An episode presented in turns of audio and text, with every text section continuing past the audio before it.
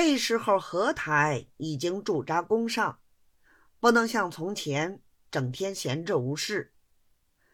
大少爷就于这日饭后动身，坐的是自己的双套车，后头跟着行李车、家人车，还有骡马一大群。在路无分昼夜，兼程而进。这天到了宫上。在河台行辕旁边，一个相好朋友的下处暂且住下。这相好也是新委的河工差事，姓萧，号二多，是个候选知府，乃是河台的红人儿，天天见着河台的。贾大少爷有了这条好内线，更可以显他的作用。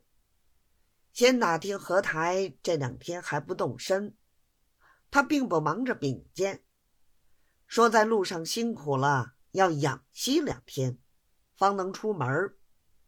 后来倒是萧知府关切，说：“你既然来了，应该先去见他老人家一面。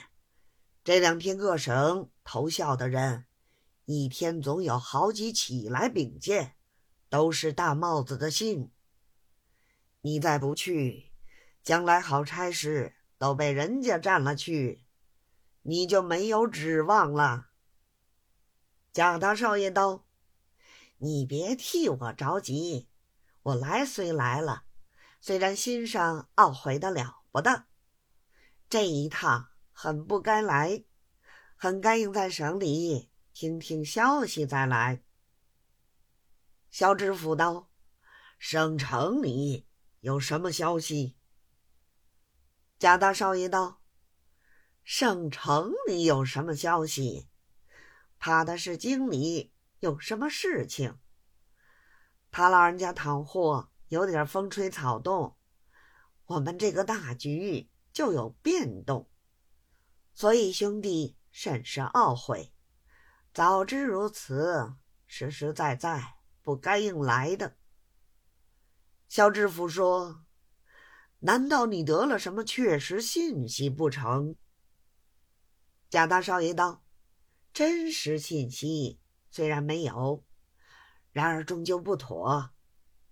知己之间，我也不用瞒你，就是我动身的那一天，动身之后不到三个时辰，老人家接到京城里一封信。”立刻派了三匹马，一路追了下来，要追我回去。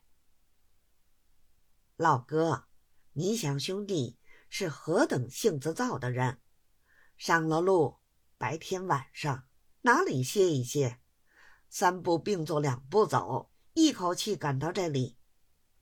我刚下车，他的马也赶到了。我看了信。真把我气得了不得！早知如此，我不会蹲在省里候信，何必定要吃这一趟辛苦呢？所以我这两天不去上院，为的是等等信息再说。老哥，你不问我，亦不便告诉你。